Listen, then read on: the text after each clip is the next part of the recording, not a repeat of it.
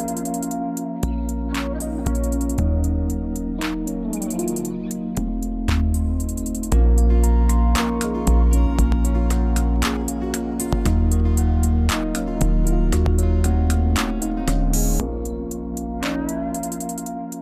up, everybody? Welcome to Draft Chaff. This is episode number 71. My name is Zach. I'm one of your hosts, and joining me, as per usual, Ben Fisher. Ooh, welcome to Draft Chaff. Ooh, it's Halloween or around Halloween, depending on when you're listening to this, or nowhere near Halloween. Could if be. you're just six months late and wanted to have some uh, some midnight hunt nostalgia. I guess uh, it, it's uh, it's our Halloween episode, and well, I think we're gonna have a nice weenie roast to celebrate. Indeed, indeed. But before we get to that, of course, our usual housekeeping. If you're not in the Discord, check it out. Definitely uh, go there for all things spoiler season as we're getting into Crimson Vow shortly around the corner, as well as all sorts of other things. Listener questions are posted there, the different limited formats that are available on Arena and things of that nature, what's the picks, and all that. Check that out at the Discord. The link to that's in the episode description, as well as on our Twitter page. And if you want to support the show, the best place to do that is on our Patreon at patreon.com forward slash draft chaff pod. Huge, huge thanks to all of our patrons that support us each week in our content creation. We really uh, wouldn't be doing this without you at this point. So thank you so much for that. Uh, perks over there include our Draft Doctor series, where you can submit your own draft logs and we'll walk through those in video form and post them to our YouTube channel so you can get sort of a bit of an asynchronous coaching session from us. Um, there are also stickers, show notes, unedited recordings available, as well as our Draft Chaff hero cards sent to you, uh, signed by us as well. And we currently are hoping to reach our next stretch goal. And uh, when we do, we're going to open up our recording channel so folks can come listen to us live as we are recording the episodes each week. So uh, check that out. And then following that, our next stretch goal beyond that is hopefully to hire an editor so we can spend more time working on the content itself and not not the editing process. So yeah, if you're interested in all that and supporting us in those ways, check out the Patreon at patreon.com forward slash draft pod. All right, Ben, on to our crack a draft type thing. What you got? Got a pack one, pick one for you here, and this may be a controversial one. The the first card is not very controversial. This is Tavern Ruffian. I don't really even want to talk about this. Let's just go to the next card, which is Organ Hoarder. Yeah, the the All Star Blue Common. Honestly, a draft chaff hero unto itself. This feels like an uncommon every time I cast it. Yeah, no, this is probably the pick. Like I, I'm not even looking at the rest of the pack yet. This is this is probably it. well, let me see if I can tempt you with some other things. None of the commons will because, I mean, it's Organ Hoarder, right? What Okay, wait, common wait. Do you take over it? Real question though, if you're at the draft table, like in person drafting, and you're like flipping through the pack, if you got two cards in and saw Organ Hoarder, would you take the Organ Hoarder without looking at the rest of the pack? Come on, dude. What if there's like a Lisa in the back? I, I can't. I can't just. No, honestly, the zombies deck. I, I, I need to represent my skill properly. Uh, I was a little dishonest this past week. I posted some screenshots from a really sick blue black draft deck that I was having, and people were literally passing me like on color rares. It was nuts. I think I got the blue curse seventh pick. Like that's that's what okay i'll take it. Like Wow. blue is what was wide open. Uh i got past the what is it is it Jadar? The one the one of the black one one that makes a, a decay token every turn. Like it's just an absurd deck. I had a poppet stitcher in there. I had some other bomb Oh, wow. rares. And i two threed with it. Wow. so Well and I had an organ hoarder in there too. So you know, I, I actually weird as it is to say, I prefer the white decks in this format to the blue black deck. That's just me personally. My own playstyle definitely plays in that heavily. And not to be results oriented, I did have some some flooding out that happened. Blue black is a fantastic deck, and organ hoarder is a big part of that. I would just wish I'd, I'd drawn it, I'd draw it a bunch uh, when I was actually playing those games. I, I just flooded out in two of my games, and the, the third one was close, but you know, I had some wins in there too. Whatever. Uh, honestly, the, the rest of the commons, there's nothing in here that's very interesting. Now let's see if the uncommons can can beat the organ hoarder here. We've got a vampire socialite. Nah. We've got a corpse cobble. Mm, probably not, given that it's first pick, but definitely a card I'd at least consider. Even if you're in blue black zombies and like you're, you're like firmly in blue black zombies, Yeah, you probably I, still I think you probably you probably still take the order. But corpse cobble is a, a nice card to have like a copy of and a- access to in your deck. Just honestly, having an 8 8 menace is a pretty solid way to win games in this format, although it, they are susceptible to bounce. Last uncommon is Cathartic Pyre. it's Good, burn. Now the rare, Dennick Pious Apprentice. Ooh. What do you think? Spicy. So I actually like Dennick. I think it's it's a very usable card in a very usable archetype. I think the the blue white vector is actually quite solid in this format, and I'm very much not opposed to playing it. The problem is taking a gold card first pick and maybe not getting there because I think the the blue white decks do need to get there. They they Mhm. can kind of fall short if if you don't get all the pieces you're looking for. So I think Organ Hoarder is the safe pick, and I think it's potentially close here, but I probably would take the Dennick myself. hmm Yeah, I think it's actually fairly close. I could have probably skipped a lot of steps and just said pack one, pick one, Dennick or Organ Hoarder. Yeah, yeah. Nothing else in the pack is even coming remotely close to this. Now, fun fact Dennick actually has the highest games played win rate on 17Lands in the entire set. It's above Meathook Massacre by like, Wow. you know, it's above by like 0.4%. But No, but it's it's right up there. Even even in the same league as Meathook Massacre, I think is impressive. That's surprising. I didn't know that. Yeah, no, that is just games played win rate. That's win rate when main decked, and of course we can dive into the minutia of of like whether or not you draw it or what, all this good stuff. We are not maybe the most apt statistical analysts uh, out there. I mean, uh, half of us forgot their calculators while taking the AP Stats test in high school. So Okay. I, I don't. I don't Okay, look. I had an English exam before that, okay? when was the last time you used the calculator for English? well, anyway, I still got a three on that like Dennick. okay, okay. I took Dennick. I took Dennick. Um, and I, I, I actually had a suspicion that this card was putting up good numbers, and I checked, and I, I had my suspicions confirmed. My hypothesis as to why this thing is so good is the life gain and the ability to just stonewall. Two threes are way better in this format than they seem. And an aggressive two three that comes down on turn two that can gain you life and put you ahead of the other uh, other stuff. That's just great. Also, the graveyard effect is really relevant. The ability Yeah. to shut down like reanimation spells or uh, to, to prevent something from, I don't know, um, the, the horde from exiling your cards from your graveyard. If you're playing blue white, you probably have stuff that has disturb or flashback. And then on the backside, this card's also solid. You just get a, a big flyer that, you know, functionally draws you cards. Uh, You got to have some things happen. You got to have some stuff trade off or die to get those clues. But I mean, this thing can draw you. I've drawn two or three cards off of a, a flipped Dennick before. Uh, I love Dennick. Uh, I took Dennick here, and even though it was a gold card first pick, I think the upside of having Dennick in a blue white deck is better than the upside of having an Organ Hoarder in an average blue deck. That that was my reasoning here. And Organ Hoarder, I wouldn't blame you if you took this. In some some other days, I might have taken the Organ Hoarder. But personally, I've been having a lot of success with white in this format, and I was pretty comfortable trying to navigate uh, a blue white draft after slamming that first pick Dennick. Yeah, and then I think also there's something to mention here too. Being how like as good as Dennick is, I, it's not from a cost perspective, it's not super splashable. Given that you really do want to play this early, but it's a pretty splashable card. I mean, its effects are globally good. Like you're going to be having disturb creatures in pretty much any blue deck or any white deck, really. Like those are the disturbed colors, so you're gonna have them. If you're playing any other colors alongside that, then then great. But like you're going to be able to benefit from Dennick's abilities no matter what deck you're splashing it in, really. Yeah, I mean it's a two drop you're pretty happy with on turn ten. That's that's above the bar for me. All right, on to our Teferi Tibalt. This is our Roses and Thorns style of segment where Ben and I share a high and a low from the past week. And I'm going to take this one first this time around. Ooh, all right, spooky. Yeah, so my Teferi is that we have a Halloween party coming up. It's probably going to be cool. Probably.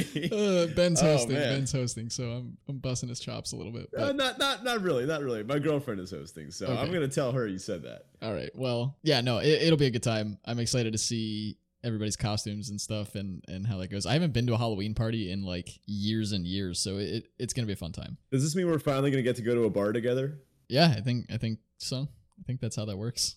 Yeah, uh, good stuff. My tibalt this week is that my thyroid has really been acting up. Uh, for those that don't know, I have a thyroid condition called Hashimoto's thyroiditis. Essentially, that means my thyroid doesn't work correctly, and the thyroid is a a gland, I guess, in your body that produces a hormone or set of hormones.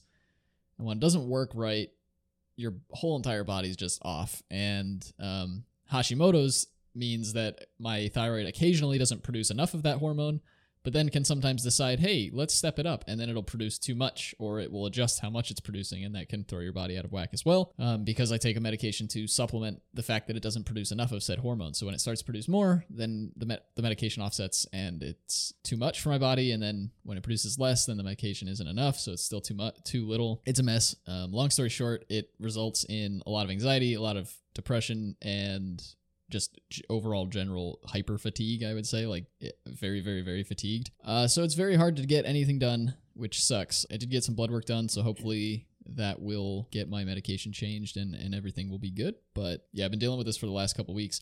And I think actually, because your thyroid also does a lot with weight management, I started working out, like I, I started kickboxing about a month ago now and realize only now that I realized this like two days ago, I didn't adjust my eating at all so I typically, and this is this probably isn't healthy in its own right, but like I live a relatively sedentary life when I'm not outside of like the occasional workouts that I do. So I I probably eat around like 1100 calories a day, which isn't really that much.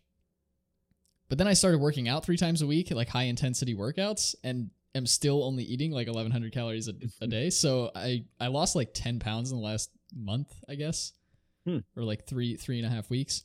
So that probably also didn't help the thyroid stuff. In any case, I'm rambling, but yeah, that that's what I've been going on with.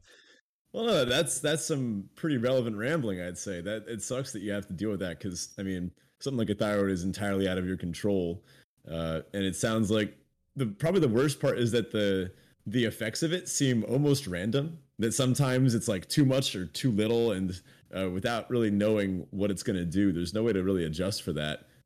Yeah, I, I have it. I mean, to be honest, I have it kind of good. Ignoring this this time now, I've only ever had my medication changed once, and I mean, it sucks when it happens, but like that's pretty good. My mom also has the same condition. She has to get hers changed oh. like every three weeks because hers Yikes. is just so crazy. It goes all over the place. So well, hopefully the effects of this don't last too much longer, and uh, you get the results back, and and the, the docs hook you up with some good stuff.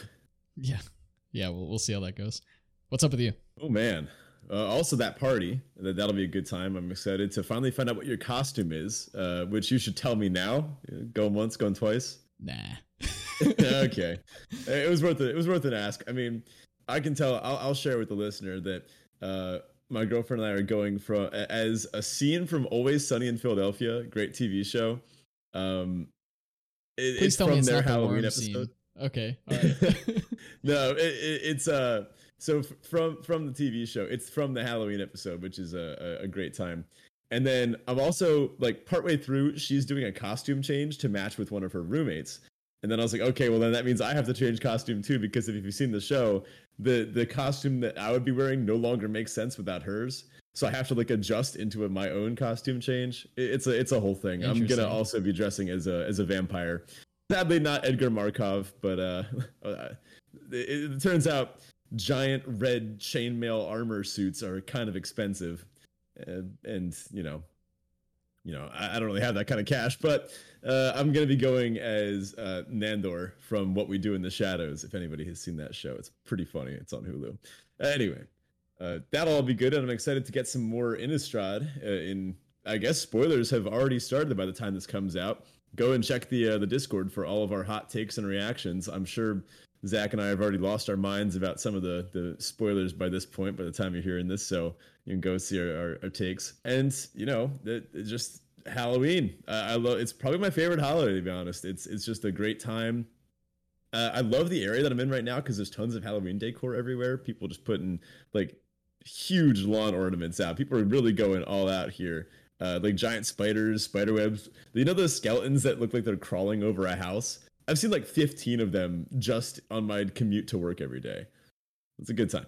Yeah, yeah. The uh, the decorations are real this year for sure. I can't remember. Did people do decorations last year? Maybe we just didn't see them because nobody was going out of their house at this time last year. Yeah, that's true. I don't really think Halloween happened last year.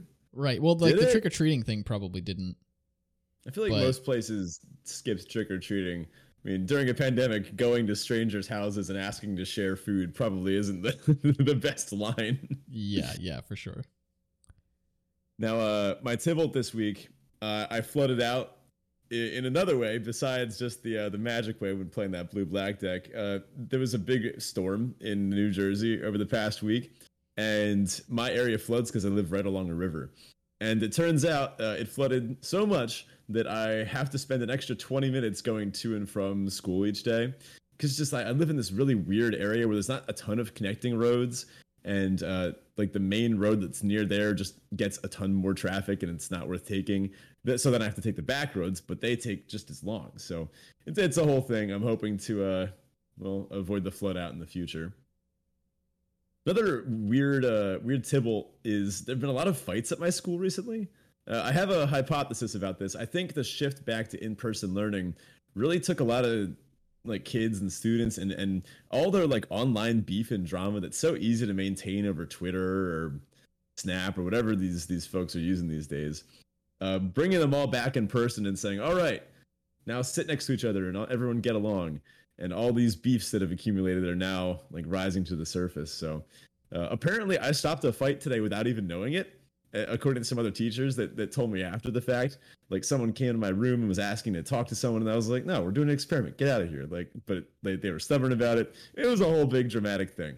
So apparently, that person then went on and was like trying to fight other people. So uh, I, I saved my class from some drama.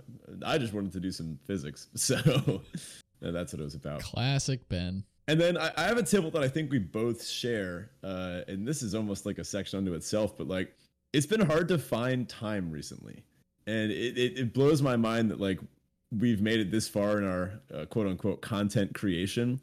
Uh, and it, honestly, I'm still loving this. I plan on never stopping, but it's it's tough right now currently, just because uh, kind of schools have been overwhelming and uh, I spend a lot of time writing lesson plans, and all the time I spend doing that is less time that I have to work on the show. Uh, and I still have time to play Magic, sure, but like I've wanted to work on our, our cube for ages, and I just haven't had time. And there's a few other like behind the scenes things that we've talked about that we're always like, well, when we have time, we have time for this, we'll reach out to those people, we'll hit this person up, we'll we'll expand in this way. And it's just been kind of hard recently, you know. Yeah, totally sympathize with that. I've I've been experiencing that as well. And then I mean, obviously on top of the thyroid stuff, it's like when I finally do find the time, I just don't want to do anything because like just don't like my body's just like stop existing. Mm-hmm. so yeah. yeah, I totally feel it. I do have uh some theories on on time management and things of that nature, which I plan at some point, hopefully in the near future, to have on my YouTube, my personal YouTube channel, a, a mm. video about that. I do have one video in the works. I've mentioned this channel a couple times on the show. I'm not going to go into too much detail here, but um, I have one ready, but I want to have like a backlog of them. So if I run out of time to edit more of them, I, I it doesn't hurt other endeavors like this. Yeah. But uh, yeah, maybe more on that later. Yeah, and maybe this will this will go away when we get less busy. But uh, just know that we appreciate all of you listening and and you know supporting us. But uh, you know we we love when people are chatting the Discord, and we love seeing that someone like boosted their Patreon or something like that. It, it always makes us smile, even if we don't always like properly appreciate it. So thanks to everyone that supported us and, and helped us make it this far. We were thinking like we were talking before the show, like man, our, our listeners, like our listeners, uh, like our, our numbers are, and all this stuff. And then we were like, wait a minute, wait a minute. We have to just stop and address that we have listeners and we have numbers to talk about. Like, this yeah. is awesome. It's far more than we ever thought we'd get. We thought that like a year after starting, we'd still be just talking to ourselves. so it's true. The fact that you all come back to listen to our ramblings really does make our day. All right, so a bit of a ramble there, but let's let's go on to our listener question of the week. Uh, this time, our question comes from Pizza Hand. And Pizza Hands had a string of questions here for us the last couple of weeks, but uh, this is uh, yet another here. This question is let's say everyone drafts the hard way, quote unquote, and tries to see what lane is open. How do lanes get established? And do like do you happen to have uh, open more of one color pair and then the packs shake out a certain way, or is is there something else that causes this? Hmm, yeah, good question. Uh, if everyone is drafting the hard way, I mean, well, first of all, that sounds like a great time. I'd love to like yeah. sign me up for that pod. I, I love drafting with experienced drafters because y- you can do some wacky stuff, some some wacky wheels, some good signal reading, that type of thing. But anyway, I think as much as you want to draft the hard way, everyone does have their own implicit biases based on their experience, right? Even if you have like the most I don't know, Ben Starkian approach to drafting, you've still had good experiences drafting and playing with certain cards. You have still seen certain bits of information, unless you're a I don't know, hyper intelligent supercomputer, you haven't seen every single opinion on every single magic card. So you don't know for sure if one card is going to be better in this scenario or other scenarios. Now you know based on what you've experienced and what you've seen and what you've heard and what you've played, but you don't know absolutely 100%. Uh, it, it's it's very difficult to say like make the correct draft pick. That's why drafting is so cool. You could have two different pros that take two different approaches, and they might both win a lot with their approaches. So it's like, well, then who's right? I think kind of both. But anyway, uh, I think it is this. Sometimes the pack shakes out in in a weird way. Sometimes you'll just get a string of on color stuff, and the pack and deck seem to draft themselves, right? I think you know when your lane gets established, and this is kind of something that um, that you develop as you draft a lot. I mean, we've both done like hundreds of drafts, right, in our in our lives. So I think something that I've noticed there, there's different ways a draft can shake out. This would probably worth the whole episode unto itself, really.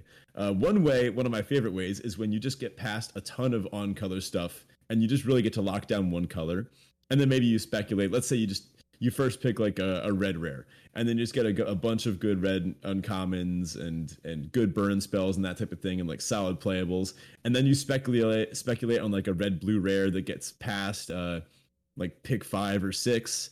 Uh, and then you wheel a good red card that you're hoping would wheel, and then you're like, okay, well now I can move into pack two uh, and figure out what's going to happen there.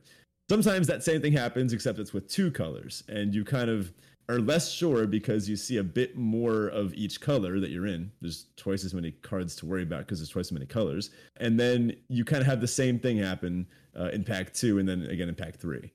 No, it, it's a it's really a question about how draft works, isn't it? Yeah, I guess so. I I think I mean if you were to try to boil this down and like take this optimum scenario that Pizza Hand is is addressing here, like let's say in some weird alternate reality, everybody could completely ignore their biases and just draft the hard way. I think what you'd end up seeing is everybody would take the best card in the pack first, probably two picks, regardless of what their first pick was. The second second pick, they'll probably just still take the most powerful card in the pack. And then, you know, you're getting past the pack with something having been taken. We've talked about this before on the show too, where sometimes when you're taking a card out of a pack, you're taking like the best green card, let's say, but you're passing the second best green card in the set. Mm-hmm. So you're accidentally sending the signal that you don't want green because your I guess opponent or the person you're you're dra- you're passing to doesn't know that you took a better green card. So they just see a pack with oh wow the best card in this like there's just this amazing green card in this pack. Why didn't they take this? Green must be open. I think i think it comes down far more to signal reading at that point and understanding really understanding because i think this is something that i actually forget to do a lot of times when i draft and this is a, a piece of my own drafting that i could shore up by by getting better at this aspect. But i think part of the time when you're drafting you should be really thinking like outside of just seeing the signals in the, the pack that you're being passed you should really be thinking what is the person to my left what colors are they in? And what is the person to my right? What colors are they in? There are enough pieces of evidence that you can be pretty confident by the end of a draft what both of the players sitting next to you are drafting colors wise if you really pay attention to it. And i think if everybody's drafting the hard way that's the piece that differentiates you from the rest of the table and helps you build the best deck. Because if you know the person to your left is drafting uh say blue red and the person to your right is drafting blue black you're definitely going to want to be off of blue you know, and then try to try to work it around that way and figure it out from there because you know they're both going to be passing you different colors than than what they're taking. So yeah, I, I don't know. I mean, it's it is kind of a Twilight Zone scenario. Like I don't think we'll ever come across a situation where nobody's drafting with with preconceived biases and things like that. But um, that's sort of how those lanes would get established. I would think. I do remember I did once get to draft with Jon Finkel, aka Johnny Magic. And I remember after the draft, he was like, "Yeah, I, I knew like the person to my right was in these colors, the person to my left was in these colors." Like he was drafting the really really hard way, which is like basically drafting your own deck and then also knowing what everyone else around you is doing, like uh, just perfect signal reading. Maybe that'll be us someday. We can hope. So let's uh, dive into our main topic today. I thought for Halloween, some people go trick or treating, some people dress up in costumes, some people have parties, but some people go outside, crack open a, a box, bag. I don't know what hot dogs package? come in. It's like a packet, right? They crack open a package of hot dogs and have a nice weenie roast. And I thought, well, why don't we have our own weenie roast of sorts? Given that this is something that I've been getting a lot of practice with in Midnight Hunt Limited. Now this is going to be less of a roast, more of a I don't know, more of a celebration. I, I kind of want to not roast these cards, but rather tell you why you should be playing them and talk about the good experiences that I've had. Now, of course, we're referring to white weenies, the, the typical archetype in which you just dump a bunch of small white creatures and just turn them sideways, pair them with combat tricks, ways to pump them, and just genuinely high value creatures. So anyway, this is about the best that white has had in terms of draft chaff commons in a very, very long time. Blue black might be the best overall deck, but I've been having a lot of fun with the white card advantage aggro decks. Now, white card advantage might sound like a bit of an oxymoron, but uh, uh, yeah, uh, maybe more than a bit.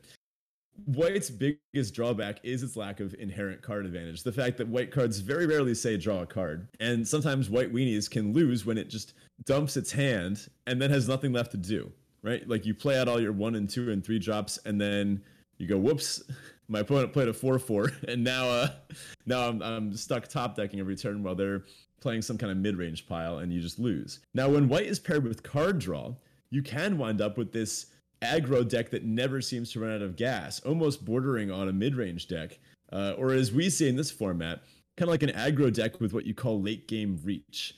Uh, sometimes people will talk about reach in terms of like green creatures with reach, but what I say is reach in this in this case is uh, the ability to maybe pause their attacking for a bit and play a more mid-rangey game in the late game. Or maybe reach could be dealing some direct face damage or, or creating ways to uh, get your creatures back from the graveyard or make their thing unblockable or grant flying. Um, reach is the ability to close out a game when it would have otherwise stalled. Yeah, you're basically converting this super linear deck with the the game plan of play small creatures, beat down, kill opponent before they get to cast their big stuff, and converting that into a deck that says well, hold on, let's adapt. I, I don't really care to do the whole beatdown thing right now.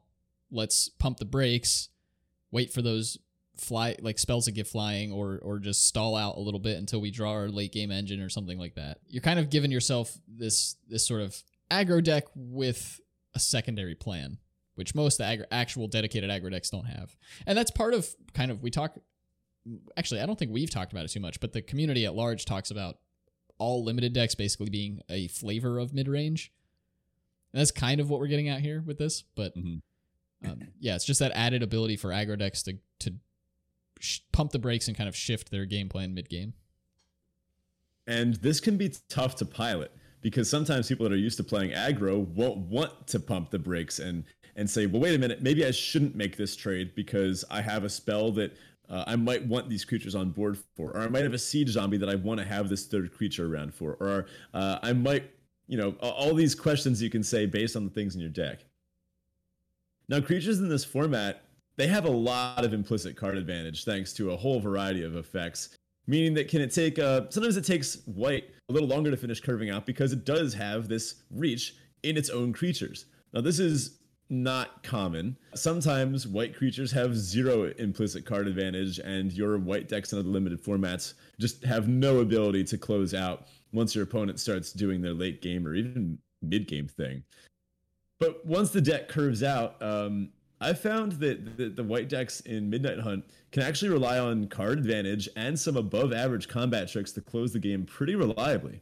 The white pairs pretty well with any color in this format, but some are better than others. The sack deck, black white, can have some pretty strong draws thanks to what feels like mana cheating. Sacrificing a token to something like Eaten Alive just feels like you're getting so much busted value. Or pumping a Fleshtaker and, you know, getting a bunch of free scries when your decayed tokens die, making a huge unruly mob at instant speed. Uh, these kind of things let you kind of spike some wins. Red's overall vector is a kind of a mix. I think when you hone in on the powerful spells vector within red, then pair it with like white aggro creatures, you get some of the fastest wins in the format. Uh, Festival Crasher, Spellrune Painter are MVPs here. Green white, I've found to be the best Candlegrove Witch deck, which is a card we'll get into more in a bit, and has access to Dawnhart Wardens, which is just fantastic in, in closing games, especially pairs well with, with the Witch. You can have that go wide plan where you get basically as many Clarion Cathars as you can pick up in a draft, and then you just need one or two Rituals of Hope, and you can just close the game out super easily. going wide is a, a valid strategy in this set. And last but not least, actually last but maybe most, uh, blue white is I mean it's still in contention for one of the best decks in the format. I think it sits just a hair under black blue, and the Flyers package can uh, really break through some tricky board stalls. Plus, it has a lot of the most implicit card advantage because of the disturbed creatures. Shipwreck Sifters is way better than I gave it credit for initially, and I think it like why we, we missed that one right. Uh, that one I think we probably undervalued a little bit in our initial impressions. So we did mention it in our initial I think in the format breakdown. And I yeah, I don't really remember why we were so down on it because I, I, don't think we were extremely happy about it. Um, I think the I, the thought was that like maybe you won't have enough spirits or disturb cards to discard with it that the the counters wouldn't actually add up that often. But we did we definitely did talk about it supplying the disturb thing. So let's get into the weenie roast. Let's start with uh, my favorite weenie of them all, Candlegrove Witch. This is just my favorite two drop in the format. And I know, I'm sorry, Siege Zombie. I love you too. But I just prefer having turn two Candlegrove Witch. I really like closing out the game with flyers in the white decks. And this card often leads to some of the fastest games in the format. It feels like naturally by turn three or four, it's just getting flying pretty reliably. I mean, sure, they can trade their Falcon Abomination for it, but then you traded your two drop for their three drop. And this thing really just, you usually ends up demanding a removal spell uh, in the mid to late game. Two drops don't get much better than that. Demanding being removed and being good on turn two, yeah, that that's a, a really good aggressive card. This is also one of those, and, and this is why you love to see this in two drops. This is one of those cards that by the time it warrants a removal spell, it's already done its thing. Yeah. So like they're wasting a removal spell after you've already hit them a bunch. So you're like, yeah, sure, kill my two drop. Thanks. Love it. Yeah. You know, I don't know why I didn't draw the comparison before, but this is, I don't want to say strictly better or strictly worse. It's a tangential Gustwalker. Like it's a two mana 2 2 mm. that gets flying occasionally. It's less reliable, maybe, but really depends on the vector of your deck. Mm. And sometimes is just a strictly better Gustwalker. Yeah, I suppose so. Now, I will say as well, just one more thing to add on the Candlegrove Witch. It does have a few awkward interactions. We've talked about. I think there's a, a green white card that actually no, it's it's the white rare that can fetch creatures from your graveyard that have a, a mana value. I think two or less or three or less, but it comes back attacking, so it misses the coven trigger. There are a few like survivor. Right, yeah, there are a few weird interactions like that, but Otherwise, it's a fantastic two drop, and you're going to basically snatch up as many of these as you can in your aggressive decks. Oh, yeah. I would never cut a candle Candlegrove Witch. I would play like seven of these things and just have a blast. Next up is, I want to say my pet card of the set, and not just because it features a dude and its pet uh, on the art Morning Patrol. This is uh, the two and a white, two three with disturb for three and a white, flips into a three one flying vigilance. Oh, and the front side is vigilance too. I think this is the most misunderstood card in the format. Now, I've treated this card very similar to how I treated Farsight Adept in Zendikar Rising, which was one of my uh, maybe more polarizing cards. Uh, that one, the the Farsight Adept was the three mana three three. When it enters the battlefield, each player draws a card, and it had some relevant creature types too. But uh, my my reasoning was that you can break the symmetry there, uh, as we often talk about with these symmetrical effects. How do you get more advantage out of it than your opponent? Well, white, when it's uh, curving out, it can often use that card because that card will likely be cheaper. It'll be like another white little creature, or you know, on average, your opponent might top deck like a something that's worse, or like maybe something relevant. But you know, I, I like to say that I break the synergy by playing better and uh, having better cards in my deck. Classic. That's my that's my favorite way to break this energy. Now, I want you to think of Morning Patrol kind of like this, except it just doesn't let your opponent draw the card, and it has to die to, for you to get it, and it has one less power, and it has vigilance. But it turns out in this set, two threes are actually pretty beefy on the ground anyway. Yeah, three three toughness really is a sweet spot in this format with your decayed tokens being two twos and this is a card in my experience that is pretty difficult for most folks to attack into and by the time they can you're really just willing to either double block with it and and get rid of a bigger creature or just chump it or something like that to get your flyer out of it. Like this this can be an awkward card for opponents to deal with. Yeah i've just often found that when i'm in something approaching a board stall when it looks like the blocks and attacks will be awkward it's usually just the morning patrol that can attack Like the, the fact that this has vigilance in these very swingy, both people have like under 10 life and the pressure's on. The fact that it has vigilance means that you can keep pecking in for that damage. This is kind of an aggressive card in the format. And it, it, like I said, it does draw you a card when it dies, and it's a relevant flyer too. Uh, sometimes I'll admit I have rammed this into a 3 3 just to get the flyer and close out the game. And, and that works. It, it's a key part of the white aggressive puzzle. Some of these other cards that we're going to talk about kind of draw you a card in a way, but this always draws you a 2 1 vigilance flyer when it dies. And yeah, it's 4 mana, but like by the time you're doing that, hopefully you don't have much else to do anyway. That's actually an interesting spot to be in as as the opponent in that case. Like if my opponent attacks into me with a 2-3 morning patrol and I have a 3-3 on board and I'm at like 10 life with no flyers in sight, I'm left with like a weird decision of like do I kill this yeah. to let them get their flyer now or do I just take the 2 anyway? Yeah, yeah, like you're taking two damage regardless, right? It, it, puts the opponents in a tough position, and the fact that it can attack, like two threes can brawl in this set, and it also pairs well with some good combat tricks. It's a bit of a tricky lesson to learn. You have to learn to be okay with this thing dying while it, attacks, uh, or, or, trades off, or, or you know you block with it, or something like that. Uh, and you can aggressively disturb this thing. I have gone turn three morning patrol into trade off with it, turn four disturb it and been pretty happy with how that works because then you have a two power flyer that really does close out games effectively. Now, again, that's kind of what we meant when we talked about that mid to late game reach. This is a drawn card. This is an extra actual relevant body. A two power flyer is real in this set. That means you can just start pressuring your opponent. And yeah, sure, maybe you end up trading with the back half uh, of their Baithook Angler. But even then, that's still a whatever exchange. Next up, our, our next weenie to roast is Lunarch Veteran. Now, I'll admit it, I was pretty slow in adopting the Veteran into my white decks. I just, it looks like a lot of cards that I don't like. But then I actually played with it and realized, okay, I have been entirely wrong about this format. That was when I kind of had my big revelation in like week two or so that life gain actually matters here against these decay tokens. And if you just gain four to 10 life off of your one drop, the fact that a lot of cards, especially in blue, make two creatures. Even some cards in white do this you can just gain a ton of life off this card and then gain even more life off the back. Like a one mana one one that says ETB gain eight life. That's really good. And then this thing has another card on the back. I don't know why we slept on Lunarch Veteran for so long too, but I mean, really, it was only two weeks. We figured this one out pretty quickly. Yeah, the, I mean, we weren't the only ones though. There was a lot of Twitter debate about this card, and like pros were telling people not to play it. Mm-hmm. So I mean, it, it's it's there was definitely a bit of a back and forth on this card.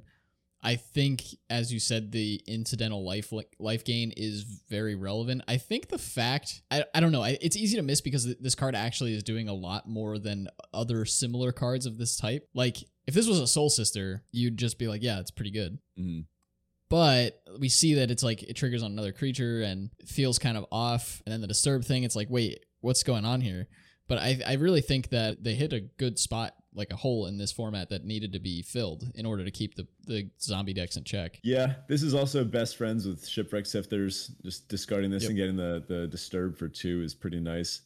I mean, uh, like we always say, you're a lot closer to being dead in this format than you think. So when you gain 5, 10, 15 life, you really just negate whole turns of a, of a zombie deck trying to beat you down and have these little damage spikes here and there.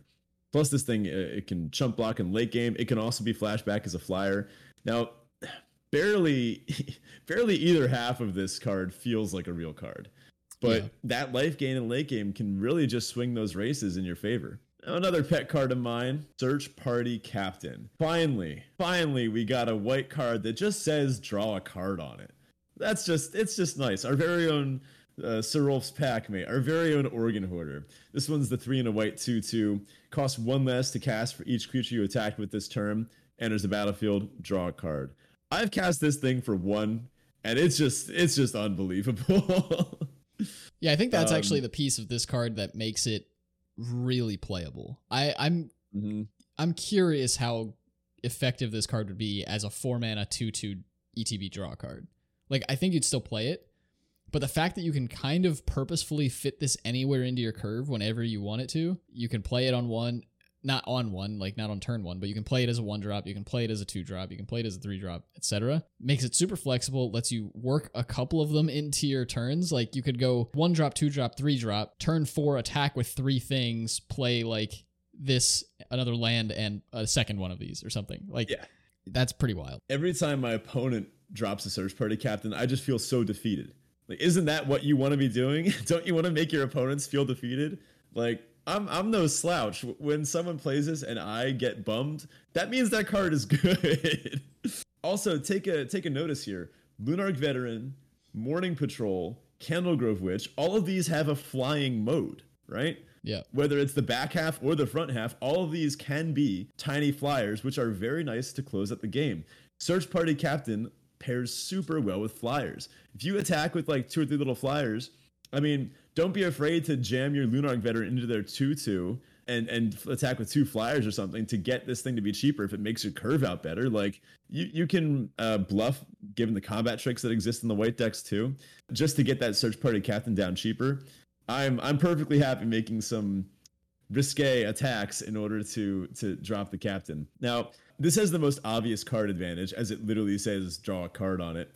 Even at full price, this isn't the worst, right? Like you like you said, you could play it at 4 mana, but even down to 2 mana this feels pretty nuts. I mean, your goal remember is not to grind them out. Uh, You you don't want this card in the same way that a blue green deck wants to draw cards in the late game you want to you want to convert this card into damage into killing your opponent as fast as possible not necessarily to go over the top which is kind of weird. You want this to draw another candlegrove witch to draw the pump spell that you need to draw maybe if you're pairing with black the kill spell if you're pairing with red uh, the abandon the post.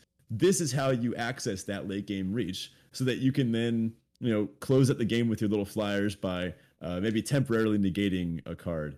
There's a lot of cards in this format that they benefit really well from closing out the game immediately. I wanted to mention the two best white combat tricks here. First one, Blessed Defiance. This was one that I didn't cast for the first two weeks of the format. Uh, I slept on this one, admittedly. But it turns out, once again, gaining life is a good way to win swinging games. This is the instant, cost one white, target creature you control gets plus two plus 0 and gains lifelink until end of turn. When that creature dies this turn, create a 1 1 white spirit creature token with flying. This is just an above average combat trick. Uh, life gain really matters. I've used this to swing a close race, even without getting the death trigger. Like I will, if my opponent is blocking my, uh, I don't know, what, what's an example? My like three four, uh, with their two five or something like that. I'll just fire this off. Like this is just a nice flexible trick. You don't necessarily have to get the token, but the token is the best part. And uh, sometimes you'll just use this to to gain you that bit of life that you need before your opponent kills you with something like a 5 5. And now, my personal favorite, Flare of Faith. This is one of the white instant. Target creature gets plus 2 plus 2 until end of turn. If it's a human, instead it gets plus 3 plus 3 and gains indestructible until end of turn. This is the best white combat trick. Prioritize getting a copy or two of this in basically every white deck and never cut it before you cut other combat tricks that are that are similar. If you just draft a white deck in this format, look at your creature types. You're just going to have 10 to 13 humans just incidentally. You can use this to save one of your high value humans from a combat trick. You can use this to win a combat. I mean, this thing you can use as a pump spell. You can use this as a lightning strike in the late game. If you just attack and and put this on one of your Candlegrove Witches it's a flyer to just go to your opponent's face, right? This always wins or trades. Like it's very hard to to not use this. Really, the only way this goes wrong is if you get blown out by like a by like a bounce spell or something. But even if you're you're doing something and you target a human with this and they have like their own pump spell or something, you're not going to get two for ones because your creature survives. It's indestructible as long as you hit a human with it. I found this pretty pretty effective in allowing the humans of Innistrad to uh, tangle with some of the bigger bigger beefier scarier threats and uh, I don't know. Sigarda's Holy Lights. It's pretty powerful at keeping those zombies at bay. So it seems. And then we had a couple of honorable mentions here. The first of which is Gavony Trapper. That's the one mana O2. It's a little tapper. We we typically like the tappers in in formats that are kind of like where this one is, like the mid rangey sort of some aggressive decks, some some powerful late game decks. I think the real winner for this card here is the zero power, though. It, it turns Coven on hmm. in decks that care about that, and it's a one drop that does that, so it lets you curve into Coven, which can be very, very powerful. And you kind of get that for free. And then it does turn into a little bit of a late game uh, mana sink if it sticks around long enough. Yeah, I play exactly one copy of Gavony Trapper in pretty much as many white decks as I can get it in. If you ever have two of these on the battlefield at the same time, it just becomes a little mana intense. And the way that this deck wins is by converting its creatures into cards effectively. If you're spending two mana to tap down a thing and get an attack in, sure, but you're wasting time by wasting mana here. And you'd rather be doing something else, tapping out, pl- flashing that creature back, or, or doing something else. I- would like exactly one Gavony Trapper, but I feel awful if I have two and play at the same time. And then our next honorable mention is Clarion Cathars. It's the three and a white, 3 3 human knight at common. ETB, make a white, 1 1 white human. I mean, it's four power and toughness for four mana over two creatures typically these cards perform pretty well. And in a, a, vector like this, where we're trying to get sort of that go wide theme going, getting humans down, uh, this card has been pretty effective as well. And a 3 3 is usually just the biggest thing on the board, yeah. weirdly enough. Yeah, in a format where three toughness is really important, well, three powers are going to be equally as important. So this does get get through some of those beefier blockers from your opponents, and it blocks zombies like like it's its job. Speaking of three power, yeah, our next card here is Cathar Commando. That's the two mana three one with flash. That also serves as a nice little disenchant uh, when when needed as well.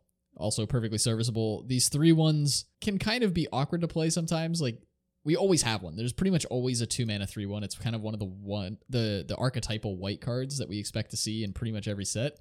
But their text boxes are always a little bit different. And in this case, this actually reminds me of what was that card? Prowling Serpopard, maybe? Or no, I think that was the rare. There was a there was a green two mana three one flash cat in Amonkhet. Oh, oh yeah, yeah, something like that. But it was it was virtually the same card, but it was in green and it didn't have the uh the destroy your art- artifact or enchantment clause. But in this case, you can ambush some stuff pretty easily with this and and really uh, give your opponent the run for their money, I guess. Yeah, this is also a pretty punishing card. If you don't have a way to block this, or you're just you know messing around making zombies, this'll this'll add up in chunks. And then uh, of course once you've got your opponent down to 10, I don't know, when I'm at 10 life in this format, I feel like I'm just basically dead. yeah, it goes very quickly after that. And then our last honorable mention here is Chaplain of Alms. This is another one drop. It's a one mana for a 1 1 human cleric at uncommon. It has first strike, ward 1, and disturb 4, and it disturbs into a 2 1 yeah, that that two one, the big thing, it's got flying and first strike, and it gives all of your stuff ward one, which I've actually had people not remember. I once had someone uh, lose a game against me because they tried targeting one of my other creatures with a removal spell, forgetting that this thing gave everything ward. So it's not nothing. Uh, and this one is the best at that play pattern we talked about earlier, where you're just attacking with this every turn. Like, please, opponent, give me what I want let me flash this thing back as a as a two power first strike flyer, and uh, I don't know. I think you should be very suspicious when your opponent asks you to do something. That's true. Yeah, I mean, w- you typically want to be doing everything your opponent doesn't want you to do, and in this case, your hands kind of feel tied. I mean, there are a lot of situations where you would attack in with this with like four mana up, and just you just attack with this, and you you just look at your opponent. Like if you were playing in person, you just stare at your opponent and be like, "What are you gonna do?" Because if they block, yeah it has first strike, so you could very easily play a Flare of Faith and just eat their four four. Oh, whatever they're doing, or a Blessed Defiance on this thing too. Just get that nice. Either of the two. Thing. Yeah, and and then you know you're like, okay, cool. I mean, we won for one, I guess, but I traded my one drop or two drop combat trick for your four four, or you just you just let them eat it, and you're like, okay, cool. I've got a flyer that also does all the things and makes the rest of my board better. So thanks. So yeah, you just drew me a card opponent. What are you gonna do about it? Yeah, definitely an awesome card and one that I think really turns up the spice level, I guess, on these uh, these white decks. So thanks for coming to our weenie roast. I recommend giving these decks a shot.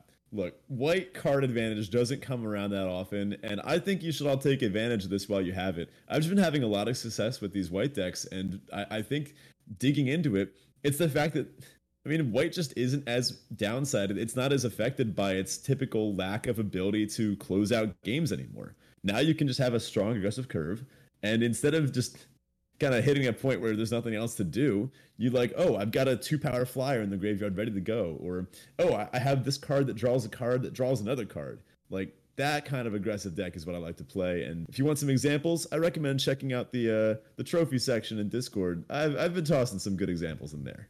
Yeah, definitely check out the Discord. Again, the link to that is in the episode description as well as on our Twitter page. And again, if you want to support the show, you can do so on Patreon at patreon.com forward slash draft chaff pod. Just want to float it out there again. We are looking to reach that that next stretch goal and uh, try to offload some of our actually the next two stretch goals and try to offload some of our um, editing overhead here so we can get more timely and well frequent content out. If you want to find us on social media outside of the Discord, you can find the podcast at Draft Chaff Pod, or you can find either of us personally at Zach E. Hackett for me, or at BetaFish1 for Ben. Fish spelled F I S C H. Um, I don't know that we've ever clarified that, but I'm sure some folks are pretty confused about that at, at times. Yeah, you know, that's true. But in any case, that does it for us. We'll talk to you next week. Enjoy your Halloween. So, you know, the best part of Halloween is the sugar, right? Like, Of course, yeah. stocking up on the candy, all, all that good stuff. Now, I have a story about this. So, in my physics class, students learn about motion, you know, obviously. And I'm doing an experiment right now, a kind of a lab with them, where they have these little toy battery operated cars that, that go at a constant velocity. They don't know what that is yet, but you know, that we're getting there. They're freshmen. So they have these toy battery operated cars that go in a straight line at a constant velocity, and they have a metronome. And at each click, I have them drop a sugar packet next to where the car is. And then eventually they see that like the sugar packets are all evenly distributed. And they're like, oh, it's going at a constant pace. And then that builds a, a useful representation called a dot diagram. And then you can do all sorts of cool stuff with that. You can turn it into a motion diagram, which helps model motion. It, it's a whole big thing. So I pass out the uh, the stuff to my students. I, I pass out all the carts, pass out all the other stuff, uh, measuring stuff, uh, metronomes, all the goods. I'm super excited. I'm like, I'm, I'm finally excited to get to do in person labs because for a whole year we were doing this virtually. Last year I had my students watch a video of somebody else doing this, and it just didn't feel right. It didn't feel like science. So I'm just all pumped to to finally get to do some in-person science. And I forgot one of the biggest downsides about doing in-person science, and that's that uh, humans are insane. Because within five seconds of passing out sugar packets, multiple students had ripped them up and just down the entire thing. like I had students just rip off the top and just chug an entire sugar packet. These are like like from Wawa or, or from Dunkin' Donuts or something. I was for one of the first times in my teaching career 100% speechless. That's incredible. I was going to venture the guess at the when you first started that like kids started eating it, but uh I'm picturing just like complete mayhem, like all the kids just tearing them up and just like tossing sugar everywhere and I know that's probably not accurate, but that's what I had in my head. That's that's what I was envisioning. You know, you're not too far off. it's funny though because I was just mentioning to Hannah yes yesterday yesterday I can't remember the last time I had a candy bar. Like it's been a Wow. really long time. I I'm excited. I'm excited for this uh for this Halloween. Mm, uh, I, I have a confession. I bought a big bag of Halloween candy, medium sized bag of Halloween candy, uh, and I put it in this nice uh, this nice pumpkin bowl that I got. And my uh, my idea was, oh yeah, I'll buy this bag now. I'll uh, I'll save it when if trick or treaters happen to come to my apartment, I'll have plenty. And uh, It's all I gone, probably shouldn't have bought it around like the fifth of the month because oh my resources are dwindling. Yeah, I bet. I I'm one of those people who will wait until the day after Halloween and to just pick up all the the nice post Halloween uh candy sale sales. Yeah, Um, that's true. Yeah. Before we go, I think we should leave the listener with uh, with one final hot debate for for us all to have in the Discord. Uh, what is the best candy? Take 5 bar hands down. End of story. Interesting, interesting. I am uh, my my S tier is filled with um I would say Snickers is probably my go to. Okay, that's up there for me. Mounds and Almond Joy, which are functionally identical. Wow, I think you actually could start some fights with those words. Not with me Really? particularly, but I, I feel like there are people who are adamant Mounds people and adamant Almond Joy people and don't want a, a mix. It's like left Twix, right Twix, isn't it? Oh, I mean, it's both. They're both coconut. One's just with nut. One's without nut. It- it's only one nut. You can just pick, pick it off if you don't want it. Okay, but why have they not? They they have Mounds, which doesn't have the almond in it. Yeah, but it's called. Mounds.